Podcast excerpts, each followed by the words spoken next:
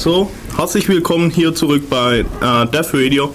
Äh, und wir haben jetzt unseren ganz speziellen Gast, das Nummern Girl hier. Äh, und es wird jetzt mal die Telefonnummer äh, sagen, falls ihr Fragen habt oder uns verbessern wollt oder sonstige irgendwelche Vorschläge habt oder irgendwelche Fragen, die wir bei Google nachschlagen können, ruft einfach an. Wie ist denn die Nummer? Hallo, ich bin das Nummerngirl heute und ich habe die Ehre, die Telefonnummer von FreeFM heute durchzugeben. Diese lautet 0731 938 6299. Okay, und nochmal, dass sich die Leute das aufschreiben können noch. 0731 938 6299. Applaus für unser Nummern Also, also jetzt, jetzt, wisst ihr auch, äh, wer unser Gast ist, unser Sondergast, das Nummerngirl. Äh, wie kamst du überhaupt dazu, dich mit Höhendaten und so weiter zu beschäftigen? Nämlich, da, da muss ja schon was dahinter sich verborgen, nämlich man surft ja nicht einfach so im Internet, klickt auf irgendwelche Daten, oder, die man runterlädt oder sucht in Tauschbörsen nach irgendwelchen großen Dateien. Genau. Sondern da muss ja was dahinter sein. Ja, also es war so, dass ich schon ja, in frühen Jahren irgendwie ein bisschen zum Bergsteigen kam und wollte immer so die höchsten Berge der Welt erklimmen, was natürlich nicht geklappt hat. Und äh, deswegen hat mich das schon immer interessiert, also gerade so Höhendaten, aber Bergsteigen und alles, was zusammenhängt. Und irgendwann bin ich mal draufgekommen oder wollte mal wissen, wie viele 7000er gibt es zum Beispiel auf der Erde, ja? oder wo stehen die? Ich weiß gar nicht, ob ihr das da draußen wisst. Also interessanterweise gibt es nur Berge, die über 7000 Meter sind. Die gibt es nur im Himalaya. Sonst gibt es die gar nicht. Also in Südamerika noch sonst auf der Erde mich einfach mal interessiert. Und für diese Region wollte ich dann so quasi Karten erstellen und wollte eben auch eine vernünftige Grundlage haben, also quasi so eine Hintergrundkarte, wo eben solche Gipfel erkennbar sind und sowas. Und habe dann gedacht, klar, das mache ich mal so geschwind, ja, ein paar so Karten aus dem Netz ziehen und das dann darstellen, war leider nicht, ja, weil zu dieser Zeit, also vor zwei, zweieinhalb Jahren oder sowas, gab es eigentlich doch relativ wenige solche Karten und ich habe dann mit verschiedenen anderen Daten rumexperimentiert und auch mir Karten runtergeladen. Und es war halt immer irgendwie unbefriedigend. Also entweder war, die, war der Maßstab nicht passend oder war die Region nicht so richtig da oder sowas. Also hat einfach nicht alles gepasst. Und so bin ich eben von dem einen Projekt, also quasi mal alle Berge oder alle 7000 im Himalaya aufzulisten, eben dazu gekommen, ähm, nach anderen Daten zu suchen. Und glücklicherweise gab es dann im Jahre 2001 war das, glaube ich, das SRTM-Projekt und äh, habe dann auch diese Daten gefunden, wobei man sagen muss, da gab es eine Version 1 und eine Version 2 und die Version 1, die war schon stark fehlerbehaftet. Und das haben sie dann eher in der Version 2 oder relativ gut eigentlich korrigiert. Mhm. und in der Zwischenzeit gibt es auch andere Leute, die machen das auf freiwilliger Basis, dass sie auch die Daten korrigieren. Und so muss ich sagen, heutzutage gibt es eigentlich gerade für die Region da im Himalaya, Nepal und sowas, Tibet, äh, doch sehr gute Daten, mit denen man dann eben das Projekt aufwirken kann. Ah, okay. Gibt es dann auch solche Projekte, die dann äh, so in GPS-Aufzeichnung mitnehmen und die dann rumklettern und dann folgt man die GPS-Spur, nämlich das gibt es ja zum Beispiel für Straßendaten und so weiter. Und ob die das dann das Gleiche machen, oder? Genau, also es gibt äh, genug Leute, muss man sagen, die eben ihre GPS dann mitschleppen. Aber gerade bei solchen Bergsachen ist das große Problem, dass man äh, ja quasi einen Berg von allen Seiten betrachten möchte oder sowas. Und es gibt halt nur bestimmte Wege, wo man hoch kann. Also ah, okay. man kann das Beispiel ist der Mount Everest, da gibt es eben, sagen wir mal, mal mehr oder weniger zwei leichtere Routen, die wohl von 1000 Leuten begangen sind. Und ein paar solche Extrembergsteiger, die machen dann die schweren Routen. Aber ich denke nicht, dass sie quasi ein GPS-Gerät mit hochschleppen noch und dann eben auch noch diese Seite des Berges kartografieren. Das heißt also, es werden quasi die Hauptwege dann kartografiert, aber es wäre trotzdem ein großer Teil und deshalb sind eben die SRTM-Daten einfach quasi so im Raster alle 90 Meter mhm. drüber gelegt und das bietet sich dann da eben besser an, als die freien Daten zu nehmen. Und wie korrigiert man dann das? Nämlich ich, kenn, ich, ich persönlich könnte jetzt nicht erkennen, ob jetzt dieser Punkt äh, 100 Meter falsch ist oder nicht bei Mount Everest oder was weiß ich was, weil ich mich da einfach nicht genug, gut genug auskenne. Also. Ja, genau. Also das ist so, ähm, da gibt es noch einen Menschen, der heißt, glaube ich, Ranti oder sowas, kommt aus äh, Schottland oder England, soweit ich weiß. Und äh, der hat auch eine Homepage, die heißt viewfinder.de. Okay. Wir, werden, wir werden übrigens alle Links dann nachher äh, auf unsere Homepage stellen, also auch den Link zu den SRTM-Daten, dass ihr dann auch persönlich dann euch mal die Daten anschauen könnt und mit denen herum experimentieren. Genau, und also mit dem Menschen stehe ich auf jeden Fall auch in E-Mail-Kontakt und der kriegt scheint aus Alternativdatenquellen, also ich glaube, die Russen haben da sehr viel gemacht, die haben auch ihre eigenen Kartografen da irgendwie rumgeschickt und das dann vermessen, die Sachen. Und von solchen Alternativquellen äh, versucht er eben da bessere ähm, Höheninformationen rauszurechnen und die Karten mit zu verbessern. Das ist eigentlich ähm, so meine beste Datenquelle, die ich zusätzlich habe, um die SRTM-Kacheln, wo Lücken drin sind, oder Data Voids es immer, mhm. um die eben aufzubessern. Sind die Data Voids denn explizit markiert, oder? Ja, genau. Also man muss dazu sagen, die Höhendaten liegen in so einem 16-Bit-Format vor. Das heißt, die Werte gehen von äh, 0 bis 32.000 ungefähr oder von minus 32.000 und eben so ein Data Void Wert, also so eine Lücke, der hat eben den Wert minus 32.000 Ah, okay. 768, genau, und kann man direkt sehen, das ist so ein, So in Data Void. so ein Data Void, ja. Äh, wie stellst du denn das Ganze dar? Also die einfachste Methode wäre wahrscheinlich irgendwie, keine Ahnung, statische Bitmaps oder was weiß ich was, oder äh, stellst du die Karten, äh, stellst du selbst Karten her oder tust du dir jetzt bloß für dich so Data Mining machen und dann äh, interessante Ziele zum Wandern oder zum Bergsteigen raussuchen? Nee, also das war quasi ein langwieriger Prozess. Ich meine, man fängt halt immer irgendwie an. Äh, zuerst habe ich mir natürlich nur die Kacheln, also die SRTM-Daten liegen immer als Kacheln vor. Und zwar das sind also 1201, Kreuz 1201 große äh, Pixel-Daten. und äh, das deckt dann halt eben eine Region ab, die ungefähr ein Grad groß ist. Und da habe ich mir die entsprechenden Kacheln geholt, aber irgendwann war das unbefriedigend, weil es ja Berge nicht nur quasi, sage ich jetzt mal, im Himalaya gibt, sondern auf der ganzen Erde. Und deswegen habe ich mir quasi alle die SRTM-Daten gezogen von der ganzen Welt und da dann auch zum Beispiel G-Turbo 30 Daten, das sind nicht so hochauflösende Daten, mit einfließen lassen, die jetzt Regionen abdecken, wo zum Beispiel keine Daten vorliegen. Ah, okay. Und wer, wer ist jetzt von den Daten auch wieder die NASA der Publikant oder? Ja, also die G-Turbo-Daten, bin ich mir nicht ganz sicher, ob das die NASA war. Also die gibt's auf jeden Fall auch frei im Netz. Und da müssen wir dann genau nachgucken, Ah, wer, okay. wer, wer die erfasst hat. Aber die G-Turbo 30-Daten gibt's eben weltweit. Und was auch interessant ist, ich habe ja vorhin gesagt, die SRTM-Daten, ähm, die haben Data Voids nicht nur, wo Gletscher und Schneeberge sind, sondern eben auch auf dem Wasser und können natürlich deshalb auch keine Meerestiefen erfassen, ist ja klar. Es gibt aber auch Daten für Meerestiefen. Und das ist nicht auch interessant, wenn man quasi so die Ozeanrücken dann da drin sieht und sonstige Sachen auch.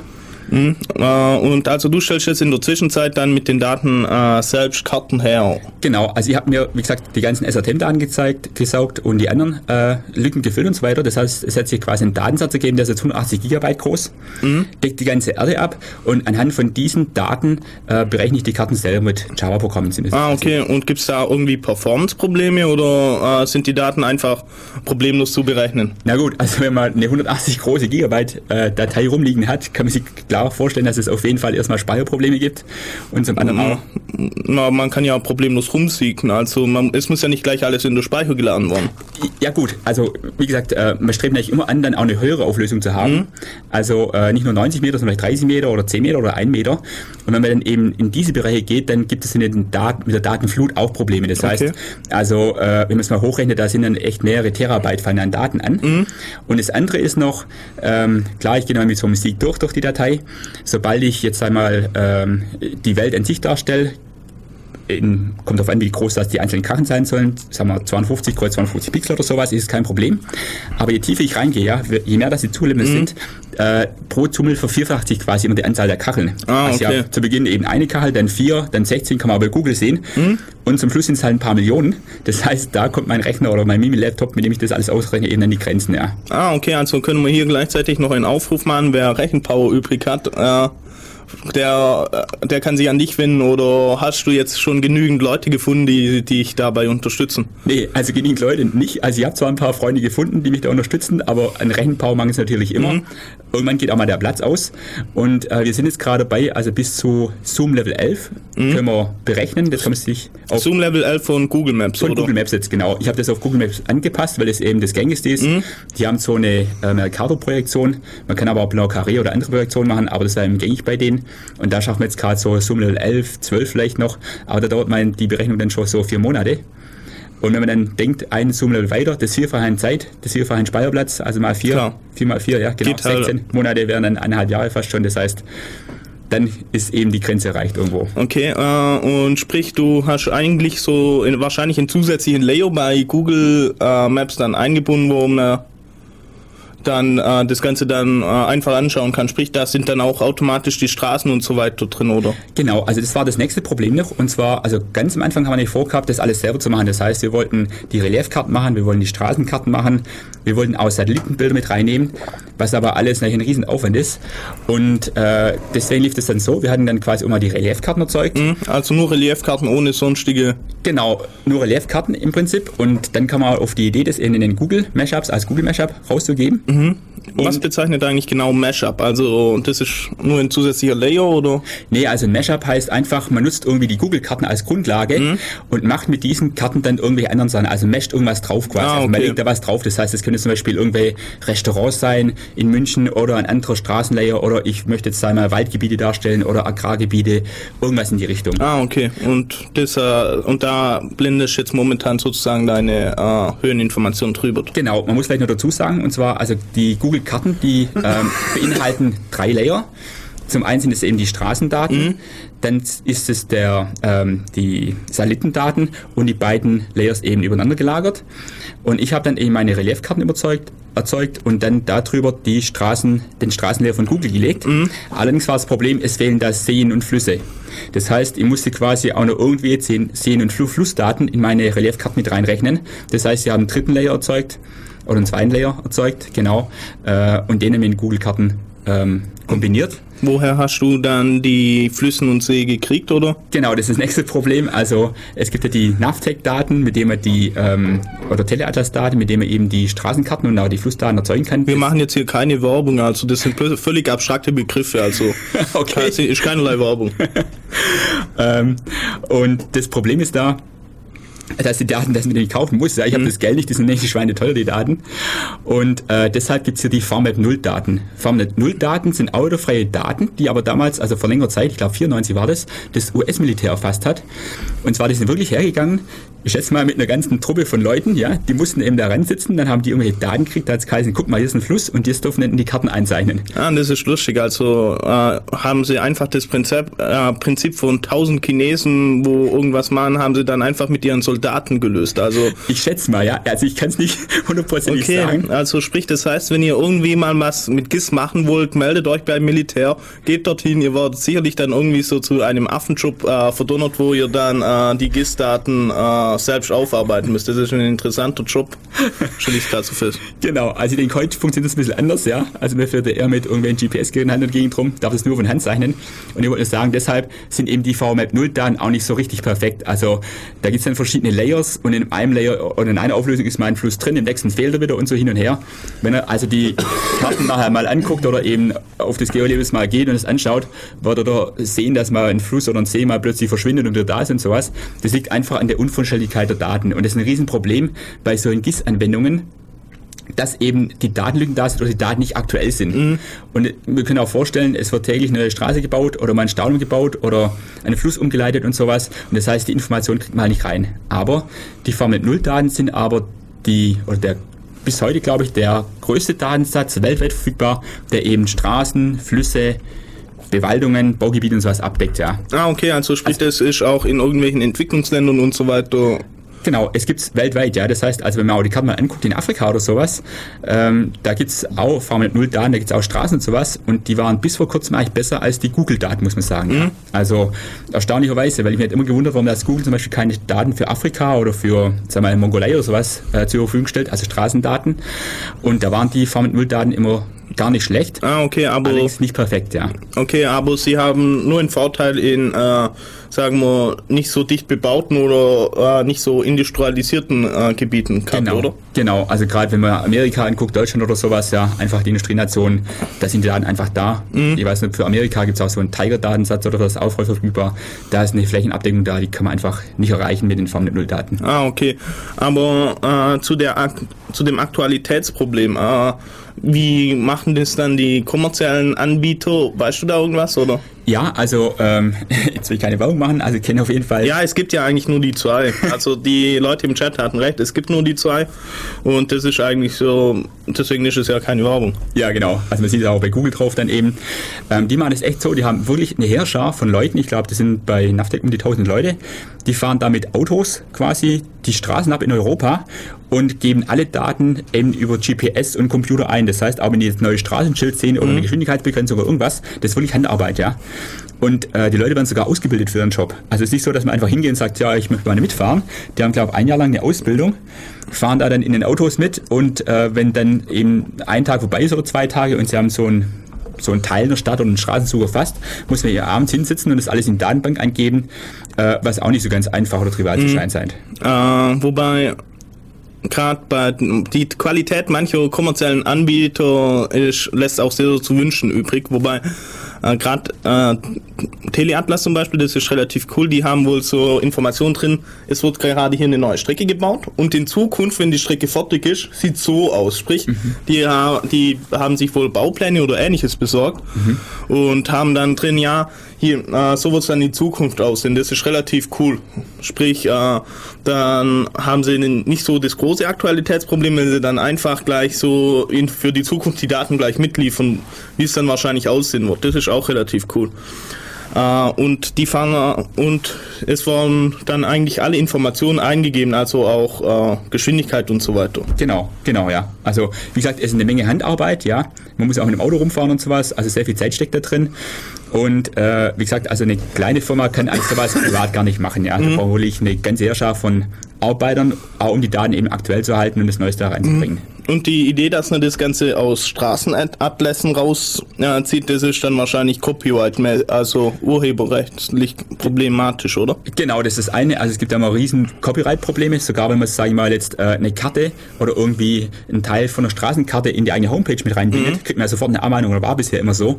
Äh, da muss man sehr aufpassen. Und das andere ist eben, die Straßenatlanten ähm, ja, ich weiß nicht genau, gut, die Detailtreue erreichen sie schon, aber ich denke, das ist sehr aufwendig, das irgendwie jetzt in den Computer reinzubringen, ja. Also vielleicht eins kennen und dann irgendwelche Methoden sich Ja, ähm, eins kennen und dann einfach die Farbe raussuchen und automatisch erkennen. Ja, genau, das muss gehen. Das ist, und dann muss man eben die Projekt, muss man halt umrechnen wahrscheinlich. Ja. Und ja, dürfte schon gehen. Genau. Ist halt aufwendig, weil man da, entweder braucht man einen richtig professionellen Scanner oder äh, ansonsten wird es relativ aufwendig. Und das andere ist noch, also ich weiß zum Beispiel auch, dass solche Atlantenhersteller oder andere Leute, die äh, bringen teilweise echt Fehldaten rein. Also mhm. machen quasi irgendwelche Straßen, die gar nicht gibt, die werden einfach reingenommen, um eben zu überprüfen, woher dass die Originaldaten kommen und eben solche Copyright-Verletzungen dann aufzudecken. Ah, okay, das ist aber clever, das würde ich genauso machen. Also. Genau. Äh, wir bringen mal wieder Musik und danach sagen wir mal wieder die Nummer an, dass äh, wir hier auch äh, an, mal Anrufe haben. Äh, also ihr müsst auch nicht unbedingt mit, mit uns beiden sprechen, ihr könnt auch nur wegen dem Nummerngirl anrufen. Das ist also auch kein Problem. Äh, ja, und jetzt erstmal Musik. Viel Spaß. Okay, äh, wir haben hier jetzt ein technisches Problem, glaube ich. Äh, warten mal. Jetzt gucken wir mal. Äh, ihr, ihr, kriegt jetzt einfach das nächste Lied. Also übrigens, Radio 4 FM sucht dringend äh, äh, CD-Player. Sprich, äh, falls ihr was Gutes tun wollt und zu viel Geld habt, äh, ja, spendet mal ein bisschen was für einen vernünftigen CD-Player. Bis gleich. Okay, Leute, äh, wir lassen das mal heute mit der Musik, glaube ich. Nämlich, oder wir versuchen jetzt mal die CD dann zu reinigen. Nämlich irgendwie hört sich das Ganze nicht so richtig an, sage ich mal. Äh, deswegen jetzt ist es ja ein bisschen improvisiert. Äh, könntest du nochmal die Nummer vorsagen, nämlich im wir haben hier gerade äh, im Chat eine Mitteilung gekriegt, dass äh, Sie mehr von dir hören wollen. Deswegen sag doch bitte einfach nochmal die Nummer. Alles klar, die Telefonnummer lautet 0731 938 6299. Und nochmal, falls sich die Leute das nicht merken konnten, weil sie sich einfach auf deine Stimme konzentriert haben. 0731 938 6299. Vielen Dank. Also das ist auch unsere Telefonannahme. Also wenn ihr anruft, werdet ihr direkt mit ihr verbunden. Also viel Spaß, sage ich mal. Äh, so. Äh, jetzt bin ich völlig aus dem Konzept. Äh, äh also stellt Google dann einfach so eine API zur Verfügung, wo man dann das Ganze dann einfach äh, problemlos einbinden kann und man muss man dann wirklich so zu Google hingehen, hey Google, ich hätte ein cooles Projekt, äh, könnte ich nicht mal, durfte ich nicht mal oder wie läuft das ab? Nee, genau. Also ähm, bei Google ist so, und zwar, soweit ich weiß, gab es äh, zwei verschiedene APIs. Es gab die API in der Version 1.0 und die API in der Version 2.0. Und davor, als das Google Maps ganz neu rauskam, ähm, haben die Leute einfach versucht, irgendwie sich die, die Homepage quasi runterzuziehen, ja, und dann eben die Skripte zu analysieren, was natürlich ein riesen Hackmack ist. In der Zwischenzeit ist es aber so, es gibt da viele ähm, Seiten, die wo die ganze API erklären und man kann dann eigentlich relativ einfach, sage ich mal, neue Layer einbinden. Also Google legt einem da auch keine Steine in den Weg und ich denke, die haben jetzt gesehen, dass es viele Anwender gibt, die das gerne machen und sind jetzt auch relativ, sagen wir mal, großzügig, ja, eben diese Karten zur Verfügung zu stellen. Soweit ich weiß, gibt es eine Beschränkung. Also wenn eine, wenn eine Seite, die so solche Google-Karten einbindet, mehr als 50.000 Views pro Tag hat, dann möchte Google irgendwie mitmischen, ja. Mhm. Und man muss sich da auch melden. Aber wie gesagt, äh, meine Seite bis jetzt, die läuft noch nicht so ganz toll, ja. Also wir haben vielleicht 200 pro Tag, in die Richtung geht es, was auch nicht so ganz schlecht ist. Aber da sind wir von den 50.000 weit entfernt. Das heißt, äh, wir dürfen die API nutzen und auch die Karten nutzen. Da haben wir also kein Problem damit. Bildet sich da eigentlich dann gleich so eine Community drumherum? Weil ich kann mir vorstellen, dass wenn man jetzt hier so Kartendaten drin hat, dass das, keine Ahnung, für Leute, die wandern oder sonst, ich sag mal, äh, sonstig äh, sportlich aktiv sind draußen, dass äh, das teilweise für die interessant ist. Gibt es da irgendwie Ansätze dazu oder gibt es da schon ein funktionierendes Modell vielleicht? Ja, also äh, das Hauptproblem bei sowas ist, wenn man eben solche Autokarten erzeugen möchte, dass eben die Auflösung noch nicht reicht. Also wie gesagt, ich sehe eben nur im großen Stil so die Berge eben, die, also zum Beispiel Mont oder sowas, aber eben nicht im Detail die einzelnen Pfade oder Wege oder sowas. Da ist einfach die Auflösung nicht gut genug. Und es wäre jetzt einmal schön, eben genauere Daten oder auch bessere Daten zu haben. Äh, leider kommt man da nicht rein. Wie gesagt, in Deutschland sind die, äh, werden die vermarktet, die muss man kaufen. Das heißt, wenn ich so eine Meter-Auflösung haben möchte für ganz Deutschland, zahle ich um die 10 Millionen Euro, Euro Dollar, Euronen, ja genau, das wo ich eben nicht habe, das Geld. Aber die, die 10 Millionen sind die dann für die NAVTech-Daten oder gerade für jetzt, keine Ahnung, von Landesvermessungsämtern? Oder? Die sind von Landesvermessungsämtern und zwar nur die reinen Höhendaten. Ah, okay. Genau, das sind also keine Straßen, keine Flüsse, nichts dabei, sondern reine Höhendaten. aber eben für ganz Deutschland. Und es gibt so eine Community, sag ich mal, die beschäftigt sich aber eigentlich generell mit GIS-Themen. GIS, äh, im Allgemeinen. Also da geht es dann darum, ja, was gibt es für freie Datenquellen und äh, was macht ihr alles so. Jetzt speziell für das Geolabels gibt es eigentlich jetzt nicht, wir mal, eine Community. Ah, okay. Äh, Geolabels, das ist jetzt dein Projekt? Oder? Ja, genau, ja. Also, da muss ich dazu sagen, ich habe natürlich auch ähm, viel rumexperimentiert mhm. und ich habe auch mehrere Seiten im Netz stehen. Das eine ist die srtm.com-Domain, die habe ich damals noch gekriegt. Ja, das, aber das war wahrscheinlich relativ früh dann, oder? Genau, das war relativ früh und die Seiten sind auch statisch und das Projekt finde ich jetzt gar nicht mehr toll. Ich werde das auch demnächst mal wieder einstampfen. Ähm, und so hat sich das weiterentwickelt. Dann gab es noch das mapcenter.de. Da habe ich das mal mit so einer Flash-Version äh, probiert. Also man kann dann da zwar schön reinzoomen und so. Aber mit Flash, das stelle ich mir cool vor. Also gerade da kann man viele äh, Effekte machen. Plus Problem ist wahrscheinlich, da will na, eben auf ein Plugin dependent. Ich weiß jetzt, ich persönlich habe auch noch nie Flash großartig programmiert oder ge gemacht. Äh, ich kann mir das jetzt auch irgendwie schlecht vorstellen, wie das äh, dann abläuft. Genau, also man braucht auf jeden Fall einen Flash-Player dazu, den muss man sich runterladen vom Netz. Und ich habe damals noch das Tool Zoomify verwendet. Und zwar Zoomify ist so ein Grafiktool, wo man quasi sehr große Bilder äh, ins Netz stellen kann und dann eben mit diesen Bildern rumspielen kann. Das heißt in dem Fall eben rein und rauszoomen oder sowas mhm. und auch navigieren in solchen Karten. Ah, okay, sprich, da gibt's eine fertige Lib, sage ich mal, beziehungsweise ein fertiges Framework, was dir das Ganze ermöglicht und das sieht halt cool aus, wenn dann sozusagen die Welt dann so wisch genau. hierher gezoomt wird, oder? Genau. Das einzige Problem war da, ähm, ich habe jetzt eben nur die Höhendaten gehabt oder bis jetzt nur die Höhendaten bearbeitet. Das heißt, da fehlen Flüsse und Straßen und auch Ländergrenzen und mhm. sowas. Das heißt, wenn jemand sich die Karten anguckt, dann weiß er im Prinzip gar nicht so richtig, wo er ist. Ja, zwar grob schon, plus minus Deutschland ist hier und da. Aber wenn ich eben die Grenze zu Frankreich nicht sehe und auch keinen Rhein oder keinen Fluss da sehe, dann weiß ich gar nicht richtig, wo ich bin. Und deswegen haben wir das Projekt eben das Autos mal beiseite gestellt und eben die Google Mashups gemacht. Ah, sprich, aber du machst das eigentlich sonst großartig allein, oder? Ja, genau. Also äh, muss man dazu sagen, ich mache ja nebenher noch meine Promotion ah, okay, sprich, du bist eigentlich ein vielbeschäftigter Mann, wenn ich das jetzt hier so richtig äh, verstehe. Genau, im Prinzip schon. Und äh, dem, also bei der Promotion habe ich mich mit ähm, Verkehrsnavigation beschäftigt, mhm. was auch ein interessantes Thema ist.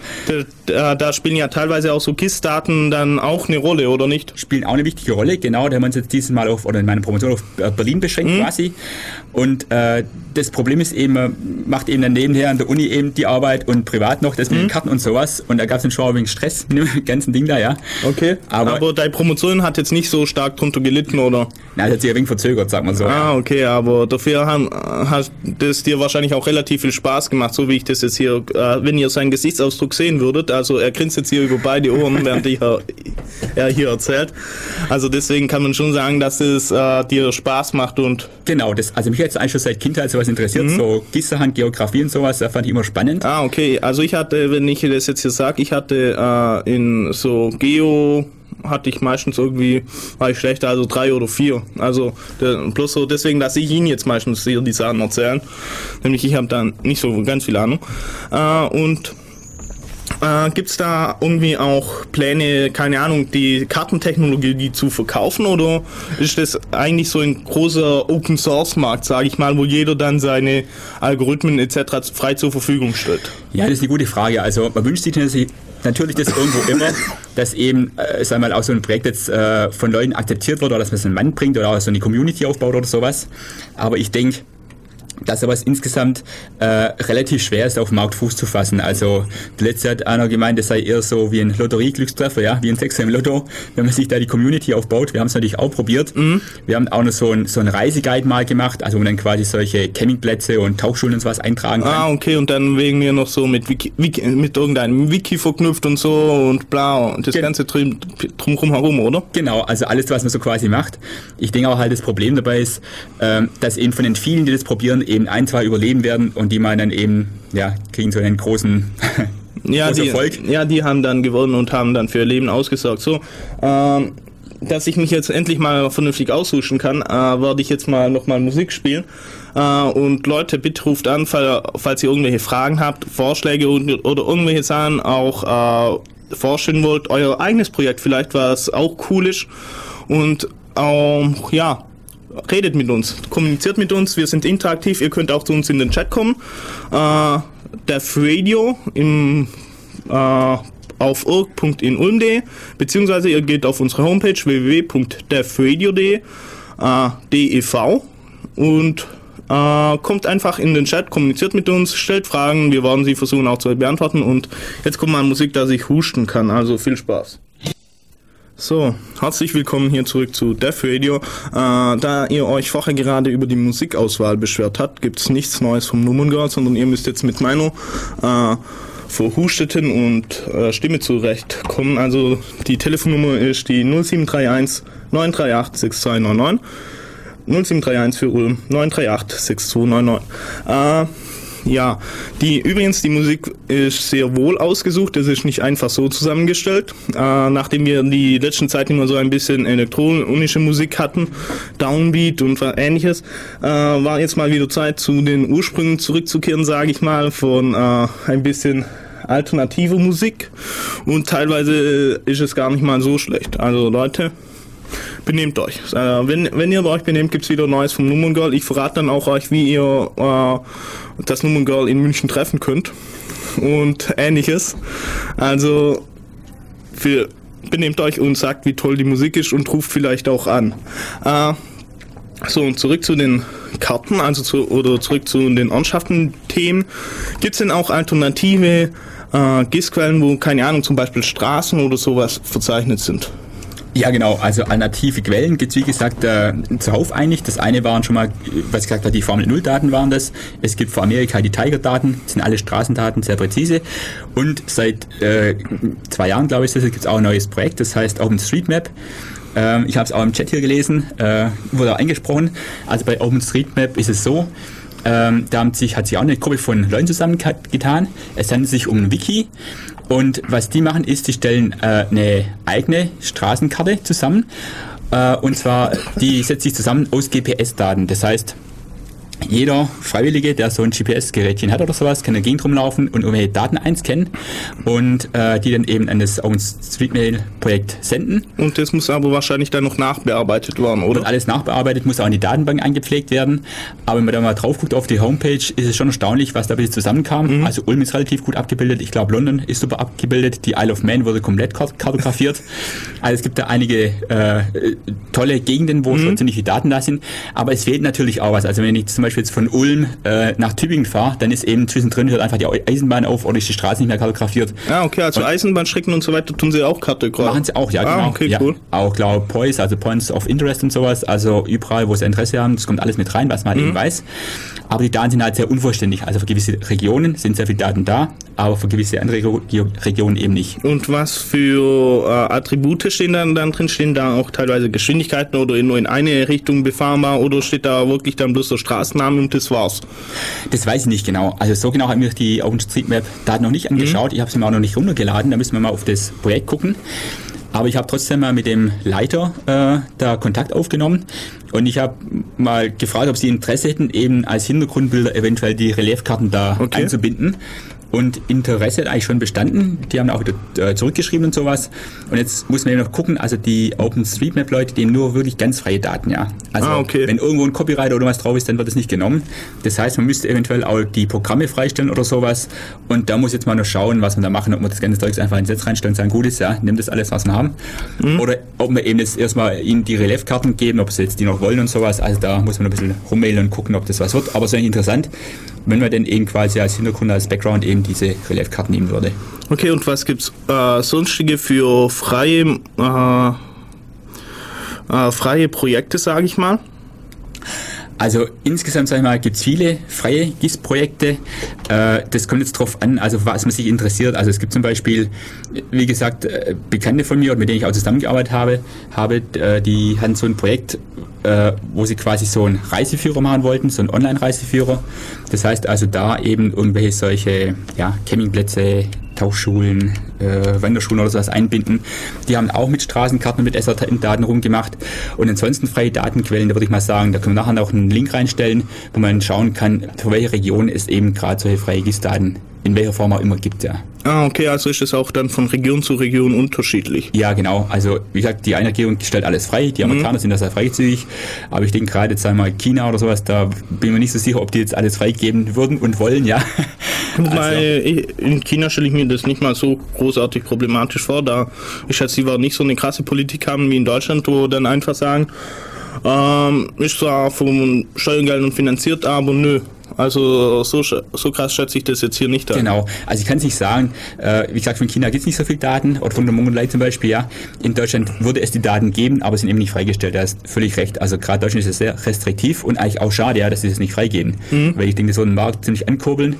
Und auch Leute jetzt einmal, die das einfach bis hobbymäßig betreiben oder sowas, können da einiges dann auch für das Allgemeinwohl tun. Ja, ja, ja, das stimmt. Also wie, wie, wie muss ich mir das eigentlich gerade bei OpenStreetMap vorstellen?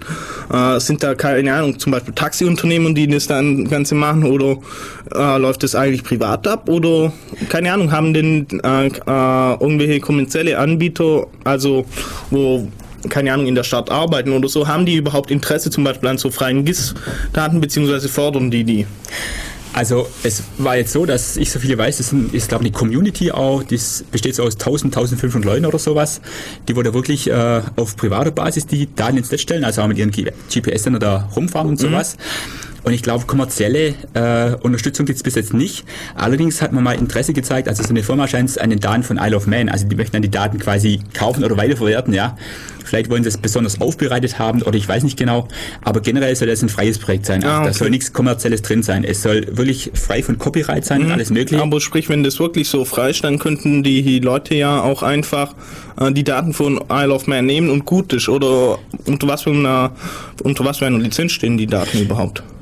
Also da steht mal einfach GPL oder sowas, ja. Ah, okay. Genau, aber da müssen wir auf die Homepage gucken, da steht das alles genau drauf. Mhm. Also ich weiß nicht ganz genau, wie das alles geregelt ist, aber es soll, soweit ich weiß, eben ein richtig freies Projekt sein, ohne irgendwelche Einschränkungen. Okay, wie uns gerade im Chat mitgeteilt wurde, äh, Rübezahl, du kannst uns auch anrufen. Äh, du wirst dann auch als erstes zum Nummerngold durchgestellt, sage ich mal. Äh, es gibt wohl auch so Mapping-Partys, sprich, äh, entweder äh, trifft man sich dann ja in einer Gruppe und tut dann die Stadt kartografieren, indem man dann durch die Stadt läuft und mit G GPS sind so ein ausgerüstet ist, wo die GPS-Sentences aufspeichern oder äh, dass man sich dann trifft, äh, so wie wir das vorher hatten beim Bund oder, oder beim Militären, dass man dann das Ganze kartografiert und dass man das dann selbst aufbearbeitet. Stelle ich mir auch lustig vor, so coole, kommt coole Musik, hockst am Rechner, also das ist so Seabase-mäßig. Ach ja, das fällt, fällt mir bloß gerade ein, äh, falls ihr, ich hatte ja vorher schon den Spendenaufruf gemacht und jetzt kommt der zweite. Dieses ist ja heutzutage sozusagen die Spendensendung.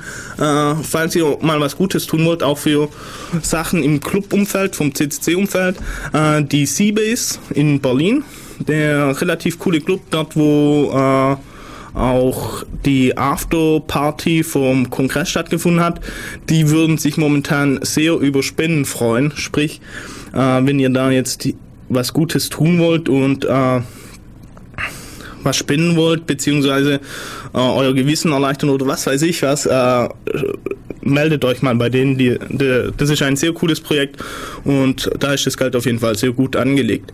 Äh, So, zurück zu OpenStreetMap. Sorry Leute nochmal für den Einwurf, aber das, das ist relativ wichtig.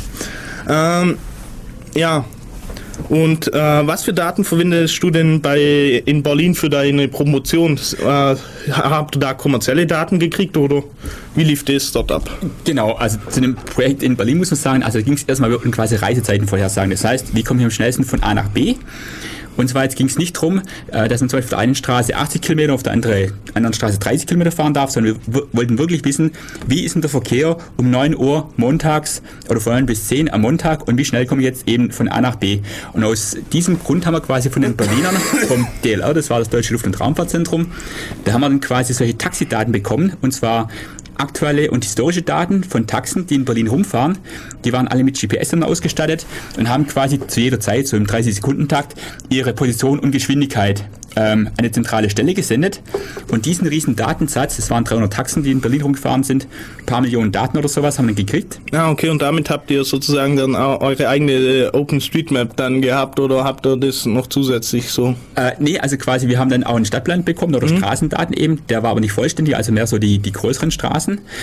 Äh, da gab es noch ein bisschen Probleme, weil teilweise ja Taxen auch in Wohngebieten rumfahren oder sowas. Also man konnte es nicht so eins zu eins mappen. Mhm. Aber mit den, mit den Taxidaten hat man dann quasi solche äh, Mittelwertkarten erzeugen können. Also ich weiß dann quasi, auf dieser Straße wird morgens von 9 bis 10 eben im Mittel vielleicht 30 Kilometer ungefähr gefahren. Und der Clou ist jetzt dran, äh, die Taxen fahren ja quasi zu jeder Tageszeit herum und man kann die äh, Mittelwertkarten dann quasi aktualisieren. Also wenn es eine Baustelle kommt oder es ist ein Unfall auf der Straße oder heute kann ich auch mal schneller fahren, dann fließen eben diese aktuellen Daten in die Karten mit ein und ich kann die Reisezeit wirklich quasi äh, online berechnen, sage ich mal, ja, also mhm. in Echtzeit mehr oder weniger. Und das ist eigentlich das Wichtige dran. Also es bringt mir ja nichts, wenn ich weiß, äh, wenn die Straßen alle frei sind, schaffe ich es da von Hamburg nach München in zwei Stunden, in, in zehn Stunden vielleicht, ja, äh, und in Berlin eben rumgefahren, äh, sondern ich möchte wissen, wie ist denn genau heute zu dieser Stunde, wie ist da die Verkehrslage? Und das ist eben das Wichtige dran. Und um das geht es eigentlich bei dem Berlin-Projekt. Ah, okay. Äh, wir machen wieder Musik danach das Nummengirl und äh, und nein, Shabi ist nicht zur Telefonistin degradiert worden. Äh, bloß so als kleiner Hinweis. Ich hoffe wieder, die CD spinnt nicht. Und äh, viel Spaß bei der Musikauswahl, sage ich mal. Ich weiß, ihr mögt die Musik. So, nachdem wir jetzt also den Konjunktiv gerettet haben, äh, wäre es mal nett, wenn ihr jetzt anrufen würdet und uns äh, Fragen stellt. Wir sind, ein, wir sind auch ein Community-Projekt. Wir leben vom Mitmachen. Wir leben davon, dass ihr hier, uns, hier euch bei uns meldet. Wir haben jetzt heute extra äh, unseren Spezialgast da, der äh, die Fragen beantworten wird, der äh, euch rannehmen wird und äh, oh, sie, oh, sie macht große Augen äh, und äh, euch ein bisschen befragen wird. kannst du nochmal bitte die Nummer vorlesen? Aber selbstverständlich. Das ist die 0731 938 6299. Und Nochmal? Für alle nochmal 0731 938 6299. Okay, sie macht es schon relativ professionell. Ja, also ich glaube, in Zukunft kann sie anfangen, dort zu arbeiten. Äh, so, es gibt, wir hatten es gerade von Google Maps und äh, da gibt es natürlich solche Points, also Point of Interest. Das kann ja zunächst abstrakt alles Mögliche sein, sei es äh, Kochen, äh, Restaurants etc. Äh, woher kriegt man eigentlich die Daten, beziehungsweise äh, ja, es ist ja auch für jeden unterschiedlich, was für Poise gibt. Gibt es da auch Projekte, wo dann spezielle Poise für spezielle Gruppen dann organisieren, oder? Genau, also da gibt es dazu zu sagen, und zwar, also wenn man sich mal zum Beispiel die großen anguckt, Google Maps oder Yahoo Maps oder sowas, die haben ja vor allem äh, Städte eigentlich drin, Städtedaten oder sowas. Und es kommt zwar immer mehr, aber bis vor einem Jahr oder sowas war es relativ selten, dass ich sage mal auch ähm, eben ja Restaurants oder Tauchschulen oder sowas drin sind oder Bergnamen, Wasserfälle, keine Ahnung was alles so gibt, Sehenswürdigkeiten oder sowas. Und für diesen Zweck gab es eigentlich, ich glaube, es hieß dann Yellow Maps, die haben das mal aus dem Telefonbuch sich abgeguckt. So von Go Yellow dann, oder? Genau, Go Yellow und sowas. Und die haben dann eben quasi so ein Branchenbuch draus gemacht. Also mhm. verschiedene Branchen da, dass man sich an, anzeigen kann. Restaurants, Hotels, Autowerkstätten und so weiter und so fort. Das gab es auch. Aber was interessant ist, es gibt auch relativ große freie Datenbanken. Wiederum viele aus Amerika ähm, Auto weltweit und die haben jetzt nicht nur eben solche Branchen drin, wie sei mal in Kfz-Werkstätten oder sowas, sondern eben auch ja, Berge oder Sehenswürdigkeiten, Krankenhäuser, Schulen, alles mögliche, was man so alles braucht. Und was da eigentlich ganz interessant ist, es gibt ein weiteres Projekt, das heißt GeoNames. Und zwar das ist ein Schweizer, äh, Mauk heißt der, soweit ich weiß, und der hatte sich mal die Mühe gemacht, die ganzen freien Datenbanken anzustapfen und auch seine Datenbank dann ins Netz zu stellen. Ist auch ein Wiki und das heißt, es können eben auch äh, jeder, der eben Internetzugang hat, hat, kann quasi diese Datenbank erweitern. Und das Tolle ist, die ganzen Leute, die nutzen das auch eifrig, also kommen jeden Tag, was weiß ich, so wahrscheinlich 100 solche neue Poys dazu. Und egal, was Was für Art von Poys eigentlich so? Es ist bunt gemischt, ja. Also ich denke mal, manche stellen zum Beispiel auch ihre eigenen Wohnsitz rein oder sowas. Okay, ja. also auch so Geo, äh, wird das teilweise dann auch von Geocaching irgendwie? Gibt's auch sowas, ja genau. Also es kann wirklich alles rein. Das Problem ist halt, man hat wieder das Problem mit Überprüfen, ja. Also wenn jetzt eben eine Falschangabe macht, dann steckt das halt da drin und man kann es nicht direkt äh, feststellen, ob das jetzt eben auch stimmt oder nicht so stimmt.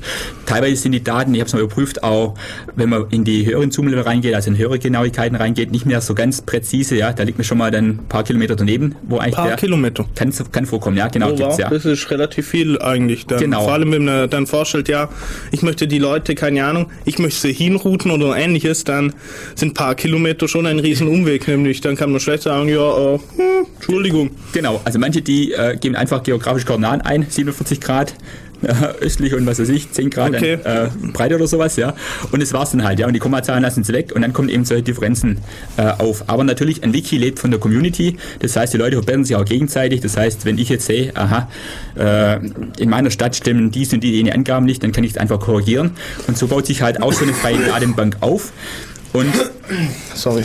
das Tolle ist bei den Geonames eigentlich, äh, es gibt jeden Tag ein Update, also man ist immer quasi aktuell, was jetzt die Stand Ah, okay. ist. Und das Projekt, das ist eigentlich so ein Selbstläufer geworden, ja. Also wenn man mal so anfängt und hat so einen Grunddatensatz im Netz stehen, die Leute kennen das, je mehr Leute es kennen, desto mehr Leute stoßen dazu und es läuft eigentlich jetzt gerade im Moment super, das Geonames. Ah, okay. Und da kriegt man dann einfach so einen SQL-Dump oder, oder ist, äh, ist da die Datenbank, gibt es eine freie Datenbank, wo man sich einfach drauf verbinden kann oder wie muss ich mir das vorstellen? Nämlich, dann braucht ihr auch eine Eingabemaske und eventuell eine Karte, um das schön darzustellen etc. Das stelle ich mir äh, relativ aufwendig vor. Ja, genau. Also die äh, erstmal auf Geonames selber auf der Homepage kann man eben die Daten eingeben. Da gibt es eben eine Karte und eine Eingabemaske, was man alles machen kann. Man kann auch gewisse Daten sich anzeigen lassen. Und man kann sich zum Beispiel auch, wir mal, jetzt äh, die Länder der Erde oder Postleitzahlen ausgeben lassen. Man kann sich äh, Berge, Kontinente, was weiß ich, was da dazu gehört, eben anzeigen lassen und ausgeben lassen. Oder man kann sich auch die Datenbank runterladen. Äh, das, ist, das sind dann in dem Fall, bei mir waren es eben, damals, wo ich das gemacht habe, waren das Textdateien, äh, eben durch einen Tabulator getrennt oder so. Jedes, jeder Poi hat dann eben eine ID oder sowas, ja. Und die kann man sich dann eben selber eben mit SQL oder so was einlesen und hat eben die Datenbank zur Verfügung. Ah, okay. Und äh, du hast vorher, noch von H2 Guide geredet, äh, dass die auch so ein Community-Projekt versucht haben aufzubauen oder noch gerade dran sind. Äh, was für Poys benutzen die, beziehungsweise wie kommen die denn an die Daten? Haben die dann auch äh, so ein Projekt, wo sie selbst die Poys eingeben lassen und lassen die dann zurückfließen oder? Also da war das Interessante und zwar also die H2-Guide-Leute, das habe ich zufällig im Netz gesehen, schon vor, vor eineinhalb Jahren jetzt. Äh, die haben auch solche Reliefkarten gemacht und äh, wollten eben so einen Reiseführer machen. Die Reliefkarten haben sie auch mit den SATM-Daten äh, entwickelt und deswegen habe ich die eigentlich angeschrieben und habe dann auch festgestellt, äh, für einen Reiseführer brauchen sie eben auch die Points of Interest. Und die haben quasi genau das gleiche gemacht wie die Geonims-Leute, dass sie eben die freien Datenquellen angezapft haben aber haben eben ihre äh, Daten für den H2-Guide verwendet, das erstmal nicht frei ins Netz gestellt. Äh, Ist H2 Guide, äh, ist das dann irgendwie bloß so eine Karte oder wie muss ich mir das vorstellen? Also ich kann mir das gerade gar nicht so vorstellen. Und vor allem, ja, was soll das H2 Guide überhaupt heißen? also genau, äh, also H2-Guide kommt eigentlich von Ansel Adams, von den äh, äh, Büchern, die er geschrieben hat, ja. Ich habe sie nicht so ganz genau detailliert gelesen, weiß jetzt nur genau, was H2-Guide ist, aber irgendwas äh, ist scheint das so, ein- so ein Galaxienreiseführer oder sowas, ja. Ah, Oder irgendwie okay. im Weltraum rumschwirrt. Aber da können sich wahrscheinlich die Hörer besser aus mit dem Ja, und wenn ihr, äh, wenn ihr anrufen wollt, dann äh, ruft an unter der Telefonnummer.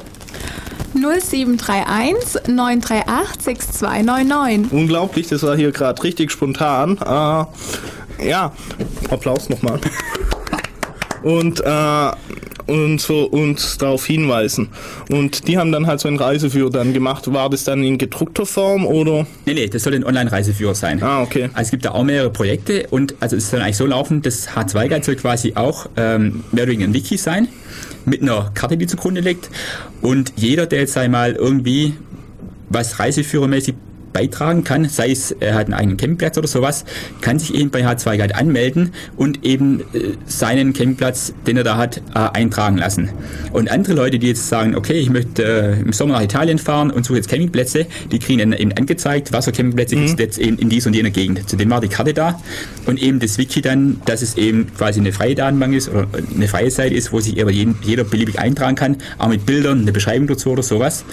Und es soll nicht nur so sein, dass man jetzt quasi Campingplätze da eintragen kann, man kann auch zum Beispiel eine neue Stadt eintragen, also können wir ausprobieren, www.h2guide.com.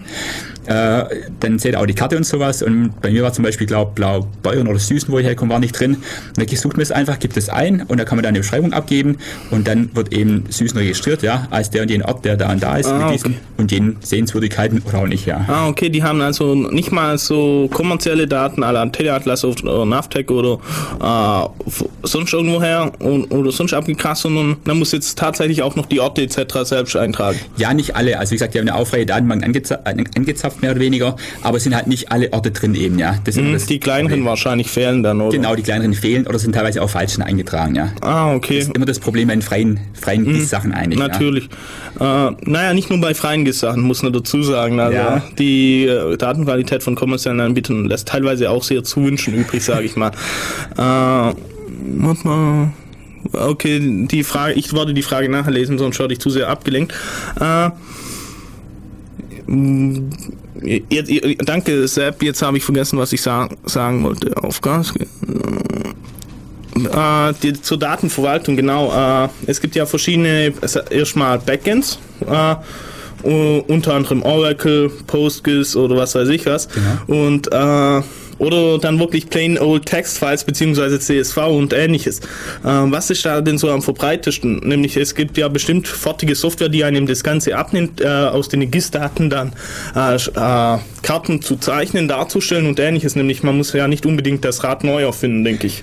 Genau, also das ist auch so eine große Sache. Und zwar, ich habe am Anfang gesagt, ich habe erstmal nach Karten gesucht und keine gefunden. Das nächste war, man zieht sich natürlich irgendwelche freie Software runter und probiert mit diesen die Karten Da darzustellen. gibt es ja einige so Map-Server oder Genau. sonstige Teile oder auch QGIS, äh, nur zum Anzeigen von äh, Vektordaten und so weiter. Also da gibt es ja einige Sachen. Genau, also ich lese gerade hier im Chat irgendwas, schreibt ihr was mit krass hier. Mhm. Das haben wir als erstes runtergezogen. Die ganze krasse Software, die funktioniert auch. Aber dummerweise war das irgendwie sehr aufwendig, die Karten so darzustellen, wie ich sie haben möchte. Ja. Mhm. Da war es mit der Farbgebung, mit der Auflösung, das gab alles Probleme. Aber die Google-Projektion habe ich nicht so richtig hingekriegt. Mhm. Und deswegen bin ich da eben dazu übergegangen, das selber zu schreiben. Alles in Java selber implementiert und dann die Karten berechnet. Also sprich, du hast auch selbst den Kartenrenderer dann selbst geschrieben. Sprich, du Genau. Das, Ah, okay. Mhm. das war mehr so ein Hack allerdings, ja. Also das eben nur auf das spezielle Google Maps Problem zugeschnitten. Ah, okay. Aber ich hatte zum Beispiel lange Zeit rumkämpfen mit der Färbung oder sowas. Also Mhm. muss da wissen, bei Höhendaten, äh, wenn man solche weltweiten Karten äh, berechnet, kann ich nur feststellen, ich bin jetzt auf 2000 Meter, ich bin auf 5000 Meter und dann macht man es halt so, oben sind meistens die Berge weiß, dann kommt eben so eine rötlich-braune Schattierung oder sowas. Man orientiert sich sozusagen am Dirke Weltatlas. Genau, genau. Und das heißt, irgendwie jetzt Waldgebiet ist eh nicht immer grün, sondern kann auch mal gelb sein, ja. Mhm, klar. Aber irgendwie passt es so ganz grob, wie man sich vorstellt. Ja, also glücklicherweise sieht die Har- Sahara wegen gelb aus. Ja, in Deutschland gibt es auch Geldgebiete, aber das ordnet man irgendwie anders zu. Das geht also schon. Äh, auf jeden Fall zu der freien GIS-Software nochmal. Also krass ist natürlich ein super Tool und kann alles. Ich muss sagen, ich habe mich da lange damit beschäftigt und so ganz meinen Wünschen oder für manche meine Wünsche hat es nicht geeignet, ja. Ich musste also ein bisschen da rumprobieren und sowas und habe deswegen irgendwann einen Renderer selber geschrieben. Ah, okay. Dann gab es nur das GMT, General Mapping Tools, glaube Ah, ich. okay. Ja. Wird an der Uni Hawaii entwickelt, soweit ich das weiß. Äh, Und natürlich muss man da dann erstmal hinfliegen und dann den Leuten den Besuch abschatten. Ich verstehe genau, es. genau, mein erster Au- Urlaub. Auf Forschungsmitteln, au- auf Staatsmitteln. was nicht alles kriegt, ja.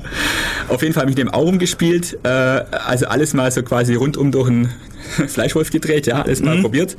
Und letztendlich bin ich eben jetzt bei Java hingeblieben, weil da programmiert sich halt so einfach in meinen Augen, ja. Und als Datenbank nimmt man zum Beispiel für die, ähm, für die Points of Interest, da habe ich SQL genommen und für die Geodaten eben PostGIS. Das ist so der Standard, ja. Also Ja. gesagt, Oracle und die anderen Zahlen sind eher kommerziell wieder, ja. Und für MySQL gibt es, soweit ich weiß, keinen GIS-Layer. Äh, kein GIS-Layer, man kann zwar aus... Oder kein GIS, also kein GIS-Backend, äh, wo die OpenGIS-Spezifikation erfüllt, ich Genau, genau. Das gibt's da nicht. Also man kann zwar schon so bedingt Abfragen machen, aber gerade zur Verwaltung von Shapes-Files, Shapefiles, was so ein typisches äh, GIS-Format ist eigentlich, ja, wo man eben so Polygone und sowas abspeichert oder Linienzüge, eignet sich schon äh, Postgres mit PostGIS. Eigentlich ist das optimale Tool dafür. Ja, also es gibt übrigens, aber wenn wir gerade bei Postgres sind, ich mache noch nebenbei Werbung, also ich bin neben Spinnenaufrufen und heute noch für die Werbung zuständig. Äh, nächsten Monat gibt's dann einen Vortrag von Marco Schabo beim CCC Ulm äh, zum Thema Postgres Internals. Sprich, er wird ein bisschen über Postgres, über wie es intern aufgebaut ist, was man so mit alles machen kann und wie das arbeitet. Sprich, man, man sieht dann wirklich, wie so ein richtiges äh, RDMS äh, arbeitet. Also interessant und falls ihr da mal Interesse habt, kommt einfach vorbei. H20 in nächsten Monat. Was meinst du mit RDMS? Äh, Relation Database Model System oder so. Ah ja. Mhm. Also so eine Okay. Datenbank, also so eine normale SQL-Datenbank. Äh, und äh, viele, oder weil ich auch mal, der Vortrag ist in zwei Monaten. Oh, oh, okay, Leute, sorry. In einem Monat ist das Grillfest, also ihr könnt auch zum Grillen kommen und da Schabi treffen und ihn dann über Postgres Internals ausfragen. Das ist also auch kein Problem. Ja, Tom sagt das gleiche wie ich gerade. Äh, so, und äh, hast du dann die Karte für die H2-Guides gemacht oder ha hatten die schon eine eigene? Die hatten quasi eine eigene Karte damals, ja. Nur hatten die die alten SRTM-Daten benutzt. Das heißt, da gab es dann solche Data Voids, äh, äh, Die haben die also gar nicht mal herausgerechnet. die haben die nicht herausgerechnet, ja genau. Also wenn man die alte Karte noch kennt, dann hat man da quasi überall auch im Meer oder um Inseln rum solche Flecken gesehen, Ah, okay, wo solche Küstenlinien nicht gestimmt haben und sowas. Und äh, die wollten aber jetzt quasi auch meine Karten einsetzen. Also Mhm. äh, das ist quasi so eine Hand-in-Hand-Kooperation. Er hat gesagt, meine Daten und meine Karten die sind ja frei, die können jeder haben, wo er will. Ah, okay, ich hättest du ja gleich so verkaufen können. Ja, Ja, mietet mich, kauft mich. wäre nicht schlecht, genau, wenn er jemanden kennt, der die Karten unbedingt haben möchte, ja, und wenn er eine Million überweist, dann bin ich zufrieden, dann kann ich nicht auch meine Server aufbessern. Ja, okay. Aber Äh, ich glaube, das ist immer die große Wunschtreue, wo Gibt sagt, es ja. da irgendwelche auch äh, Kooperationen mit, keine Ahnung, äh, mit irgendwelchen Leuten, wo Serverhousing und so weiter machen kannst? Oder Also habe ich bis jetzt nicht, mich nicht drum gekümmert, großartig, ja, das wie gesagt war eher so ein Privatprojekt. Äh, jetzt habe ich eben mal die Freien angesprochen, wie das OpenStreetMail. Äh, Streetmap-Projekt oder sowas, ja, und danach gefragt, aber so und so kommerzielle habe ich mich nicht gewandt oder gewendet, ja. Das kommt vielleicht noch, falls jemand da Interesse hat, aber jetzt eben war es eher eine private Sache. Ah, okay. Äh, so, jetzt spielen wir wieder Musik und danach reden wir mal ein bisschen drüber, wie sich äh, vielleicht die Zukunft im Suchmaschinenmarkt verändern wird, wenn man dann GIS-Daten etc. einsetzt. Dann noch vielleicht ein bisschen kurz über äh, die DIS, über äh, Ameisenrouting und GIS und wie das alles funktioniert und warum das eigentlich relativ cool ist und interessant ist und warum man das eigentlich haben will.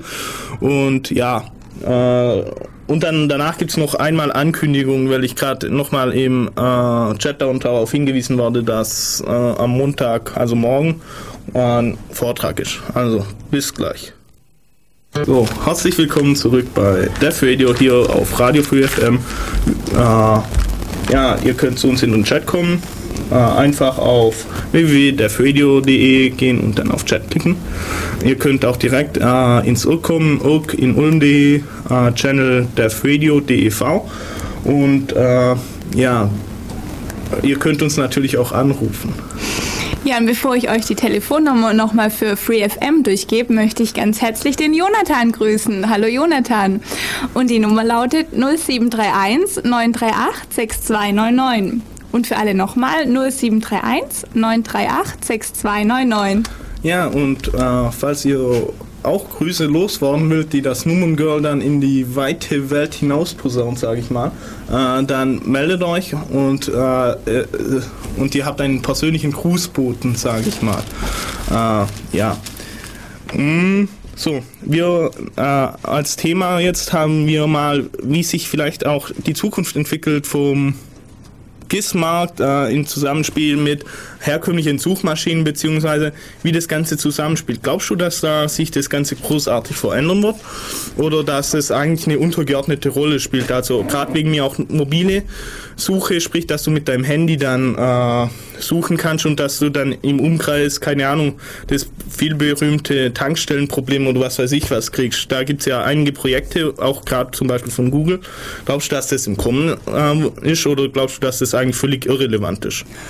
Also dazu muss ich sagen, zum Beispiel glaube ich mal, dass der Handymarkt oder sowas, der wird sicherlich schwer im Kommen sein. Also das ist ein Markt, der öffnet sich gerade. Man sieht ja, alles, was mit Handy, SMS und Zeug zu tun hat, ist schwer im Kommen. Das heißt, auch wenn die Bandbreiten mal stimmen, vielleicht auch, dass man sich auf dem Handy mal aus so eine kleine Karte anzeigen lassen kann, also in akzeptable Geschwindigkeiten und sowas, denke ich sicherlich, dass da der Markt äh, wachsen wird ohne Ende. Das ist ja das, was gerade Apple versucht mit dem iPhone, dass äh, die Google Maps etc. einbinden, oder? Genau, genau. Also gerade das iPhone ist so ein Ding, da man sieht es auch mit der Oberfläche und sowas. Es wird alles interaktiver und mit mehr Grafik und auch alles mit dem Web verbunden und sowas. Die Frage ist, ob jetzt das immer Google sein muss letztendlich, ja, der auch die Suchmaschinen bereitstellt, weil ich weiß, dass es auch andere Ansätze gibt. Also nicht nur, ich mal, äh, mit so einer Google-Suche, wo man halt einen Begriff eingibt, dann irgendwelche Seiten angezeigt werden, sondern eben auch solche, ich sag mal, case-sensitiven, nee, nicht case-sensitiv, sondern eben die so Meta-Informationen verarbeiten, eben solche Suchmaschinen anbietet und da eben auch solche GIS-Sachen eine Rolle spielen. Aber leider bin ich da kein Suchmaschinenexperte und wenn ich mir mal Google angucke, also es gibt es schon seit 98, soweit ich weiß, also 8, mhm. 9 Jahre oder sowas, da hat sich eigentlich an der Suchmaschine oder am Suchen selber nicht viel geändert. Ja. Ähm, ob man jetzt dann eine neue GIS-Suchmaschine mit Google irgendwie verknüpfen kann oder sowas, ja, ist schwer zu sagen. Google versucht es ja selbst, indem sie die örtliche Suche und so weiter eingeführt haben. Sprich, wenn man jetzt hier dann äh, nach irgendwas sucht und dann schlägt es automatisch vor, ja, im um äh, suchen Sie bla bla bla im Umkreis von. Also sie arbeiten schon daran. Ja, genau, also arbeiten tun sie sicher dran wie gesagt, die Frage ist, ich weiß nicht genau, ob dann eben das äh, direkt Google sein wird, mit denen es klappt und die dann eben auch groß werden damit. Wenn man sieht ja quasi auch bei anderen Projekten, da versucht Google seit Jahren schon auf den Markt zu kommen, dann kommt irgend so ein kleiner Anbieter oder sowas, ja, macht das gleiche und wird erfolgreich damit. Also, ja, aber meistens wird er doch dann aufgekauft. Dann wird er aufgekauft, ja genau. Aber es ist eben sehr schwer, den Markt da zu durchschauen, ja. Also was, was wird quasi in fünf oder zehn Jahren mhm. da äh, so der große Renner sein? Also ich kann nur als Beispiel sagen, bei Handys Klingeltöne, ja, ich hätte damals nie gedacht, 98, 97 sowas, dass mit Klingeltöne dann die Milliarden verdient, ja. ich glaube, das hat zunächst niemand großartig gedacht.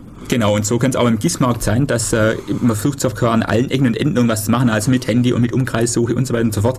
Aber was letztendlich so der richtige Renner sein wird, ja, oder 3D-Sachen zum Beispiel, ich denke, das stellt sich dann irgendwann mal ja, in zwei, fünf, zehn oder sowas Jahren raus und dann kann man gucken, was da ist. Heute kann ich nicht sagen, ja. Also mhm. wenn ich das wüsste, wäre ich super glücklich, ja, dann Klar. hätte ich meine Sorgen los, aber das kann niemand so richtig wissen. Aber ich denke, die Verknüpfung zwischen Handy, Umkreissuche, Google-Suche, GIS-Sachen und sowas, das kommt auf jeden Fall. Mhm. Das war immer vermehrt. Und äh, jetzt gehen wir noch ein bisschen kurz auf deine Dis ein oder warum möchte man eigentlich Ameisenalgorithmen gerade im Straßenrouting haben, beziehungsweise gibt es da eigentlich auch Probleme drin? Beziehungsweise, ich glaube, wir sollten noch kurz vielleicht erklären, was überhaupt Ameisenalgorithmen sind. Nämlich, wer weiß, wahrscheinlich kennt das jetzt, können das jetzt hier nicht alle. Genau, also vielleicht nochmal kurz zu der äh, Sache mit, der, mit den Berlinern. Äh, das folgendes, also wie gesagt, man möchte solche Reisezeiten berechnen, um schnellstmöglich von A nach B zu kommen. Ähm, und dafür gibt es eben verschiedene Methoden, wie, wie man sowas machen kann. Also im einen hat man eben so ein Straßengraph zugrunde liegen. Da kommen dann von verschiedenen Ecken über Kanten zur nächsten Ecke und sowas. Und man hat auf der anderen Seite eben auch die Geschwindigkeitsdaten, also die Mittelwert Mittelwertfelder, die quasi dann im Straßengraphen zugrunde liegen. Und der, ich denke, der bekannteste Algorithmus, der in so einem Graphen eben von A nach B sucht, ist Dijkstra. Mhm. Ich glaube, das kennt eben jeder, äh, der sich mit dem Thema beschäftigt. Äh, als nächstes sind so A-Stern-Algorithmen und so weiter und so fort. Problem ist zum Beispiel bei Dijkstra, das ist eine reine Breitensuche. Das heißt, ähm, ich habe irgendwo meinen Startknoten, möchte dann zum Zielknoten kommen. Da muss ich das vorstellen, spannt sich auf wie so eine Blume ja, oder wie so ein Gewächs da, das quasi alle Zweige äh, durchsucht und oft halt auch in die falsche Richtung geht, ja. Mhm. Also Dijkstra sucht quasi alle Knoten ab. Einfach eine simple Breitensuche, ohne irgendwie was vorstellen, also ohne irgendwie zielgerichtet vorzugehen. Genau. Und was er gerade gesagt hat, dass das zielgerichtet heißt, man hat quasi einen Zusatz, eine Zusatzinformation. Also wenn ich jetzt eben äh, Richtung Norden fahre, dann weiß ich, mein Zielpunkt muss ja irgendwo im Norden liegen. Das heißt, ich muss quasi nicht unbedingt, sag ich mal, im Süden suchen oder so. Zunächst ja. mal nicht mehr orientiert sich einfach dann an den Straßen, wo näher zum Ziel hinführen. Dann. Genau. Das wäre dann irgendwie so eine Heuristik. Genau. Und das wäre dann wieder Arschland. Genau. Und äh, bei so einer Heuristik ist es so, also man kann äh, bei Dijkstra weiß man ziemlich sicher, dass wenn ich die Route gefunden habe, dass wirklich der kürzeste Weg ist von A nach B. Also bezüglich der Dinge. Ich, ich dachte, es ist sogar bewiesen. Das ist bewiesen, ja. Ja, genau. Und genau. Und bei einer Heuristik kann man eben nicht zeigen, dass der optimale Weg gefunden es wird. Es kommt auf die Heuristik auch drauf an. Es genau. kommt, äh, wenn die Heuristik bestimmte Eigenschaften hat, äh, kann man das auch wiederum zeigen. Kann man auch wiederum zeigen, ja. Aber jetzt beim Ameisenalgorithmus, was wir anwenden, eben nicht. Also vielleicht kurz zum Ameisenalgorithmus, macht es so, man hat einen Straßengrafen und äh, die Kanten in dem Straßenkreis, also die Straßen in sich selber, die werden quasi mit so Pheromon, mit solchen, sagt man da, Duftstoffen belegt. Mhm. und heißt, wann wurden die belegt irgendwie? Also man muss die erstmal initialisieren mhm. irgendwie. Und dann der Ameisenalgorithmus ist ein iterativer Algorithmus. Das heißt, man lässt dann zu Beginn eben eine, eine äh, Anzahl von Ameisen loslaufen. In unserem Fall haben wir 15 genommen. Die suchen sich dann eben zielgerichtet einen Weg von A nach B. Und die Ameise, die, ich mal, das Ziel jetzt am schnellsten erreicht und am besten findet, äh, die belegt ihre Spur mit einem erhöhten Pheromonwert. Und dann im nächsten Iterationsschritt nehmen mehr Ameisen quasi diesen Weg, aber mit einer gewissen Vari Variabilität. Also die, die laufen nicht jetzt hundertprozentig dieser eingefundenen Straße nach, sondern die suchen auch ein bisschen links, ein bisschen mhm. rechts nach. Und so kann man so eine lokale Optimierung machen. Das heißt, der, der, der Weg von A nach B, der wird sich dann auf in diese Richtung zwar bewegen, wo die meisten Ameisen gelaufen sind und sich dann auch immer verbessern, ja, weil eben wieder andere Ameisen, die ein bisschen abweichen von dem Weg, eben eine bessere Route finden. Also wie muss man sich das vorstellen? In der Natur Ameisen, die laufen, finden eine Futterquelle und irgendwann bildet sich dann so eine Ameisenstraße raus. Die muss nicht immer ganz optimal sein, aber sie ist doch sehr nahe an der optimalen Lösung. Ah, okay. Und aber es kann dann aber, wenn du sagst, dass sie immer wieder abweichen, sprich, die befinden sich eigentlich auf der optimalen Strecke, dann gehen sie rechts oder, oder gehen halt woanders hin und stellen fest, dass sie nicht mehr auf der optimalen Strecke sind und dann gehen sie wieder zurück. Kann das passieren? Äh, nee, weil man weiß ja gar nicht, ob das wirklich die optimale Strecke ist. Ja, also, aber wenn sie, wenn wir jetzt sagen, es hat sich so ein Hauptstrang herausgebildet, ja. okay? Und äh, die laufen jetzt diesen Hauptstrang nach und dann schauen sie immer wieder mal rechts oder links und dann laufen sie wieder zurück, oder? Das kann schon passieren. Kann alles passieren, ja genau. Weil die Ameisen, denen gibt man quasi so eine gewisse Freiheit mit, ja. Man sagt einfach, orientier dich zwar an der Hauptstraße, die du jetzt gefunden hast, aber mit so einer gewissen Wahrscheinlichkeit weiche auch mal wieder von dem Weg mhm. ab. Und das Gute dran ist halt, dass man quasi zum Beispiel Abkürzungen findet oder lokal optimieren kann. Ein Riesenproblem, also ein Problem bei den Ameisen ist, ähm, dass zum Beispiel es auch vorkommen kann, dass sie mal in eine Seitenstraße reingehen und da um den Hausblock rumlaufen und wieder rausgehen auf der Hauptstraße. Das kann man am Autofahren nicht verklickern, ja. Er soll quasi mal von der Hauptstraße abbiegen, um den Hausblock rumfahren und wieder zurückgehen. Man, man kann es ihm verklickern, wenn, wenn er Informatiker ist und Ameisenalgorithmen cool findet, aber das wird wahrscheinlich nicht unbedingt in der Zielgruppe sein. Genau. Und deshalb, wenn man denn die Iteration lang genug laufen lässt, werden eben solche Umwege quasi ausgeschlossen. Das andere ist, der Ameisenalgorithmus eignet sich dann vor andere Probleme und zwar, wenn äh, eben das so ein dynamisches System ist wie der Straßenverkehr, weil da kann jetzt urplötzlich sein, meine Straße wegfallen oder es kann ähm, äh, ein Unfall passieren oder sowas. Die Verhältnisse können sich ändern und da sind natürlich die Ameisen flexibel. Also man denkt nur, wenn man im Wald so eine Ameisenstraße sieht und äh, macht ein Hindernis, dann laufen die Ameisen halt drumherum, ja. Das ist denen völlig wurscht. Mhm. Und optimieren dann äh, den Weg um das Hindernis rum. Die sind also da quasi echt flexibel und deshalb ist eigentlich der Ameisenalgorithmus vielleicht eine Alternative zu den anderen starren Algorithmen, sag ich mal, wie Dijkstra oder vielleicht auch wieder Astern oder sowas, ja. Äh, und da dann vielleicht besser einsetzbar. Da muss man aber immer aufs Problem gucken und genau schauen, passt es da drauf, wie kann man optimieren, bringt es Vorteile oder was ist der Vorteil von diesem Algorithmus, was ist der Vorteil vom anderen Algorithmus? Äh, Ameisenalgorithmen werden, glaube ich, fürs Routing schon teilweise eingesetzt, aber nicht Straßenrouting und zwar im Netz Netzwerken, kann das sein? Habe ich jetzt gehört, ja genau. Also ich wusste es vorher nicht genau. Also wie du sagst, soweit ich das auch weiß, beim Computerrouting werden solche Ameisen-Algorithmen mhm. eingesetzt, also wenn man so Pakete übers Netz schickt. Äh, Gerade auch weil es ein dynamisches System ist und es muss ja nicht sein, dass ich jetzt unbedingt über Server A und B gehe, sondern ich kann über Server D, F, A, B gehen, wenn die Reihenfolge andersrum ist. Mhm. Und ich denke, mit Ameisen-Algorithmus werden die Wege einfach dynamisch gefunden, ja. Äh, auch so zum Beispiel bei Dijkstra oder sowas, da sagt man halt, die Route geht von A nach B und ich schicke dann quasi 100 Autos auf diese Route drauf, weil es die kürzeste ist. Die Ameisen sagen, jetzt habe ich da mal 10 draufgeschickt, die Straße ist jetzt dicht, es geht nichts mehr, dann schicken wir halt die 10 anderen einfach links oder rechts ja. dann vorbei. Das ist also so äh, das Gute in dem Ameisenalgorithmus. Mhm, das stimmt, das stimmt, das ist relativ gut. Ähm, wir wollen jetzt noch mal kurz Musik spielen, dann äh, das letzte Mal unser Nummerngirl, das wir versuchen exklusiv zu kriegen jetzt hier für Death Radio. Und dann nochmal kurz Ankündigungen. Ich, ich wünsche euch viel Spaß bei der Musik. Ich weiß, dass euch die Musik gefällt und in Zukunft werde ich wieder mehr solche Musik spielen, wie, weil der Zulauf im Chat einfach großartig war und äh, ja, auf jeden Fall viel Spaß. So, dieser tolle Übergang äh, war gar nicht von uns, sondern das waren die Band selbst. Äh, und jetzt noch ein letztes Mal äh, unsere Rufnummer, auch wenn ihr wahrscheinlich immer noch nicht anrufen würdet. Ganz ehrlich, ich weiß nicht, was wir noch tun können, damit ihr mal anruft. Jetzt haben wir hier schon eine sexy Stimme hier im Radio und ihr ruft nicht an. Ich weiß es nicht. Wo wir VoIP hatten, habt ihr nicht angerufen. Schreibt, schreibt uns einfach mal ein paar Mail, was wir tun müssen, dass ihr äh, vermehrt anruft. Also könntest du noch mal bitte deines Jobs walten und Nummer vorlesen. Aber klar, das ist die 0731 938 6299. Nochmal 0731 938 6299. Ah, okay. Äh, wir, wir kriegen schon hier Vorschläge, was wir tun können.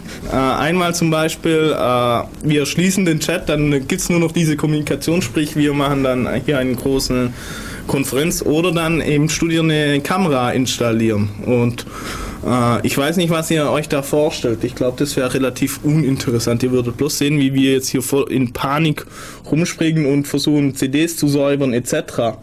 Äh, ja, jetzt nochmal kurz zur Ankündigung. Äh, morgen fin findet im H22 äh, ein Vortrag vom CCC Ulm statt zum Thema Software-Design. Äh, Referent wird Volker Burg sein. Dann äh, demnächst findet das CCC-Camp statt in, bei Berlin. Äh, fünf Tage lang äh, draußen hocken, äh, Internet, vor, äh, qualitativ hochwertige Vorträge, äh, Spaß mit Gleichgesinnten und Grillen und einfach das Typische. Und es ist um 20 Uhr, also sorry Leute, da, also morgen H22 an der Uni, um 20 Uhr Volker Borg zum Thema Software Design. Äh, dann, ich glaube, das war schon eine Ankündigung. Dieses Mal haben wir nicht so viel. Äh, möchtest du noch was sagen, Hans, so zum Abschluss oder? Äh, ich habe ihn jetzt, man muss jetzt dazu sagen, ich habe ihn jetzt völlig überrascht. Ich war im Redefluss drin und er hat gar nicht gerechnet, dass er jetzt eine Frage kriegt. genau. Also ich grüße mal erst noch alle Chatter hier, ja. Bin gespannt, was da noch alles rauskommt bei den ganzen Fragen, was ihr hier. Ja, und äh, Leute, ihr könnt auch, ihr hättet auch anrufen können, statt zu chatten. Genau, und wenn jetzt sich angerufen hat, also ich grüße nochmal das Nummernglöch, das ist mal direkt gegenüber, ja. Ja. Ein Smiley von mir, guck. Ja, äh, sie grinst gerade. Genau, und freut sich schon riesig, ja. Ich sehe wir, ja. wir, Ich habe gerade vorher versucht, noch so einen Vertrag auszuhandeln, dass beide dann in Zukunft hier öfters aufschlagen, sage ich mal. Äh, möchtest du noch jemand grüßen, Nummern Girl?